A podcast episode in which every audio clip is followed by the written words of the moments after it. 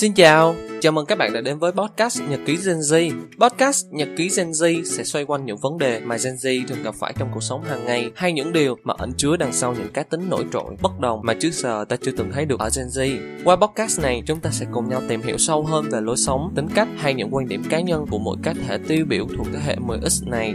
Mỗi tập phát sóng sẽ là một chủ đề bất kỳ, cùng với đó là sự góp mặt của một vị khách mời đặc biệt Gen Z sẽ cùng mình chia sẻ tất tần tật về những trải nghiệm mà chúng mình đã trải qua từ trước tới giờ và mình là Thế Toàn, người sẽ đồng hành cùng với tất cả các bạn xuyên suốt những tập phát sóng và cũng sẽ là người giữ vai trò host của podcast này.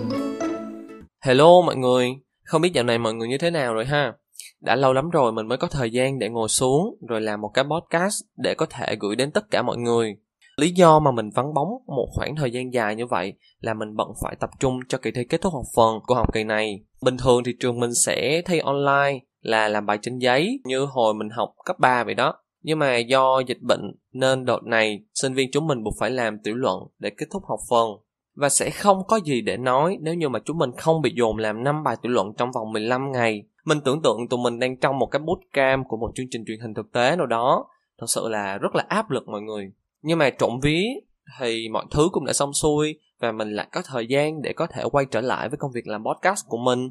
Thời điểm bây giờ là đang là tháng 12, cái tháng mà đối với bản thân mình thì mình yêu thích nhất bởi vì trong tháng này là sinh nhật của mình và nó cũng rơi vào mùa Giáng sinh.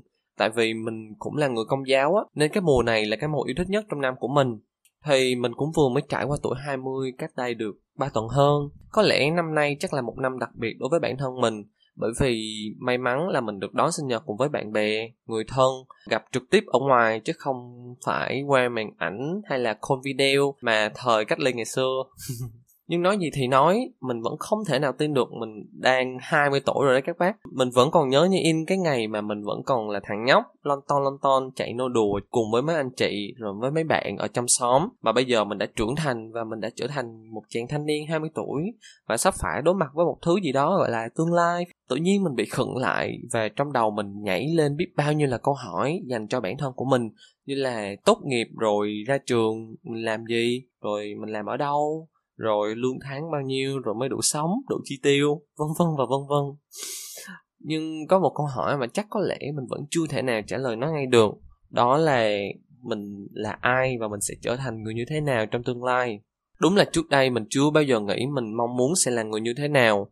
Nói đúng hơn là mình chưa đặt mục tiêu cho tương lai của mình. Lúc trước khi còn bé thì mình mong muốn lớn thật nhanh để có thể trở thành người lớn bởi vì lúc đó mình nghĩ là làm người lớn thích lắm. Ờ, làm người lớn thì mình không phải nghe lời ai cả. Muốn làm gì thì làm hoặc là làm người lớn thì sẽ kiếm được nhiều tiền rồi muốn mua gì thì mua ăn gì thì ăn đòi lại vậy.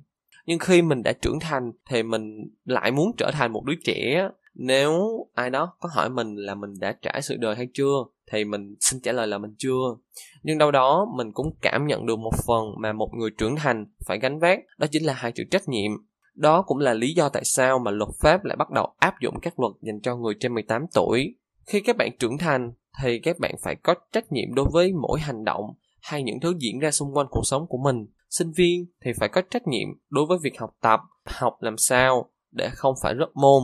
Những người có gia đình thì họ phải có trách nhiệm lo cho gia đình của họ, con cái của họ, hay những người càng làm chức lớn trong một công ty hay tập đoàn nào đó thì họ càng phải có trách nhiệm cao không chỉ đối với bản thân của họ mà đối với toàn thể nhân viên trong công ty đó. Muốn trở thành ai và người như thế nào không quan trọng. Quan trọng là mình phải có trách nhiệm đối với cuộc sống đối với công việc cũng như đối với bản thân của mình thì mình sẽ trở nên tốt đẹp hơn. Không biết có ai đồng trang lứa suy nghĩ nhiều giống như mình không ha? Hay mình lại trở thành ông cụ non đa sầu đa cảm mất tiêu rồi Đối với mình thì 20 tuổi không phải là quá lớn, nhưng mà nó cũng là một cột mốc để đánh dấu cho sự trưởng thành của riêng bản thân mình. Mình thường hay nói vui với mẹ rằng là giờ này có 20 tuổi rồi, mẹ không cần phải lo lắng cho con nhiều nữa đâu. Những ai đang và sắp đến cái tuổi 20 thì chúng ta phải biết trân trọng cái khoảng thời gian quý báu này. Bởi vì mình nghĩ đây có lẽ là khoảng thời gian đẹp nhất của mỗi người. Nên những ai đang mang trong mình những ấp ủ, những hoài bão của tuổi trẻ thì chúng ta hãy cố gắng bắt tay vào thực hiện nó. Ngay từ bây giờ, để sau này nhìn lại, chúng ta sẽ không phải hối tiếc cho những ngày tháng thanh xuân đã qua. Thay vào đó là những nụ cười vì chúng ta đã làm hết sức rồi. Hiện tại chúng ta đang tận hưởng khoảng thời gian của những ngày cuối năm 2021 và chuẩn bị bước sang năm 2022. Đây cũng có lẽ là khoảng thời gian mà mỗi người chúng ta nhìn lại một năm vừa qua, chúng ta đã làm được gì và trải qua những gì. Năm nay là một năm đặc biệt không chỉ của riêng bản thân mình mà đối với tất cả mọi người. Một năm của sự mất mát nhưng đâu đó chúng ta cũng sẽ nhận lại được một thứ gì đó quý giá mà mỗi người chúng ta phải trân trọng nó. Mình mong rằng trong năm 2022, mọi thứ sẽ trở nên suôn sẻ hơn với tất cả mọi người. Ai bị thất nghiệp thì sẽ tìm được một công việc mới tốt hơn. Ai không may mất người thân của mình thì sẽ nhận được một thứ gì đó để có thể an ủi tâm hồn của mình. Bởi vì mình tin rằng ông trời không cho ai tất cả, cũng không lấy đi của ai tất cả. Mọi người hãy luôn đón nhận mọi thứ đến với mình một cách lạc quan nhất vì mình tin rằng sau cơn mưa thì trời sẽ sáng đáng lẽ ra là mình sẽ làm một tập nữa với topic khá là thú vị mà hầu hết tất cả các bạn Gen Z đều quan tâm. Nhưng mọi thứ không được suôn sẻ nên mình xin được phép giờ vào năm sau. Đây chắc có lẽ sẽ là tập cuối cùng trong năm 2021 của podcast Nhật ký Gen Z và mình xin gửi lời cảm ơn chân thành từ tận đáy lòng của mình dành cho tất cả những người đã lắng nghe những câu chuyện xàm xí của mình cũng như đã luôn ủng hộ cho Nhật ký Gen Z. Bên cạnh đó, mình cũng không thể nào quên gửi lời cảm ơn đến những vị khách mời đã nhận lời mời tham gia của mình trong những episode vừa qua. Thật sự là mình không thể nào tin được là mình đã làm được một cái kênh podcast của riêng mình và có được những episode chất lượng đến như vậy. Đó cũng chính là nhờ một phần không nhỏ của các bạn và mình không biết nói gì hơn. Ngoài chân thành cảm ơn tất cả các bạn rất nhiều. Mình mong rằng năm 2022 mọi người sẽ đón nhận kênh podcast của mình một cách tích cực nhất và mình mong đứa con tinh thần này sẽ được nhiều người biết đến hơn nữa. Và trong năm 2022 mình sẽ tập trung nhiều hơn cho phần nội dung cũng như là chất lượng của những episode về sau.